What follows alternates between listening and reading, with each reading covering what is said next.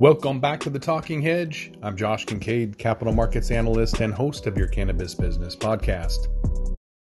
Looking at the cannabis sector's year to date returns and valuations uh, from Viridian Capital Advisors, kind of breaking down the cannabis industry into 12 subsectors, um, looking at some capital raisers, mergers and acquisitions, valuations, credit analysis, all of that.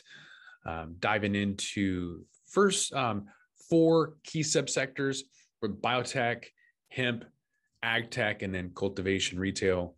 Uh, looking at how the top companies in each one are being valued and how they've performed year to date. Um, the highest returning sector is biotech pharma, which had an estimated 13% gain year to date. It's when you take away the GW Pharma's $7.2 million deal in the first quarter, the sector has shown some declining activity in the mergers and acquisitions.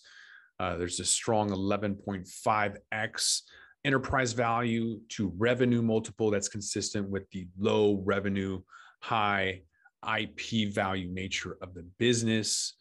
Strong valuations are great, but I think a lot of this has to do with speculation and just people uh, realizing the purchasing power is going down and trying to have it to gamble uh, more and more risks. Um, that's what I think uh, a lot of that is should kind of come back down to normal at some point, maybe. I don't know.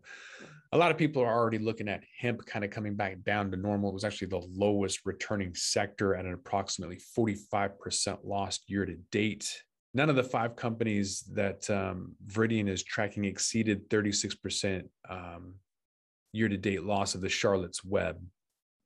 So they're the worst ones. Merger and acquisition is up slightly. There's 31 transactions compared to only one last year, but fundamentals are lagging. So CBD sales and retail haven't bounced back prior to pre COVID levels. And there's a 0.9x uh, enterprise value to revenue multiples reflecting that slow growth expectation. With agricultural technology, uh, the consolidations made evident by the $653 million year-to-date M&A consideration targeted at the sector. Uh, those stocks have been punished by the slowdown in the cultivation, impacting several Western states, including Nevada and California, leading to a 24% year-to-date loss. That's got a 2.3% EV to revenue multiple, second lowest. Cultivation and retail, still down about 7% despite the sharp rally over the last couple of weeks. Um, so might be some pretty good uh, opportunities there. Um, that's the second, third tier players of that sector with a 3.7 EV to revenue multiple, um, all of which could be benefited by, um, you know, Safe Banking Act or legalization.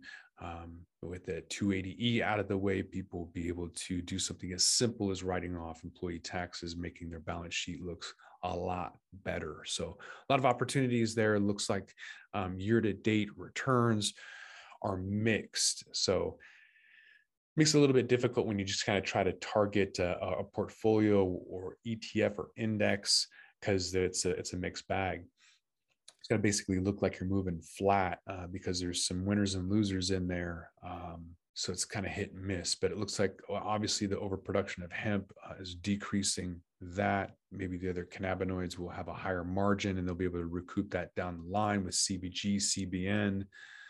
We'll find out. With that, we're going to roll this one up. I'm Josh Kincaid. This is The Talking Hedge. Don't forget to like, share, and subscribe, or don't, and I'm out. Don't forget to smash that like button on your way out check out these other videos that we've got.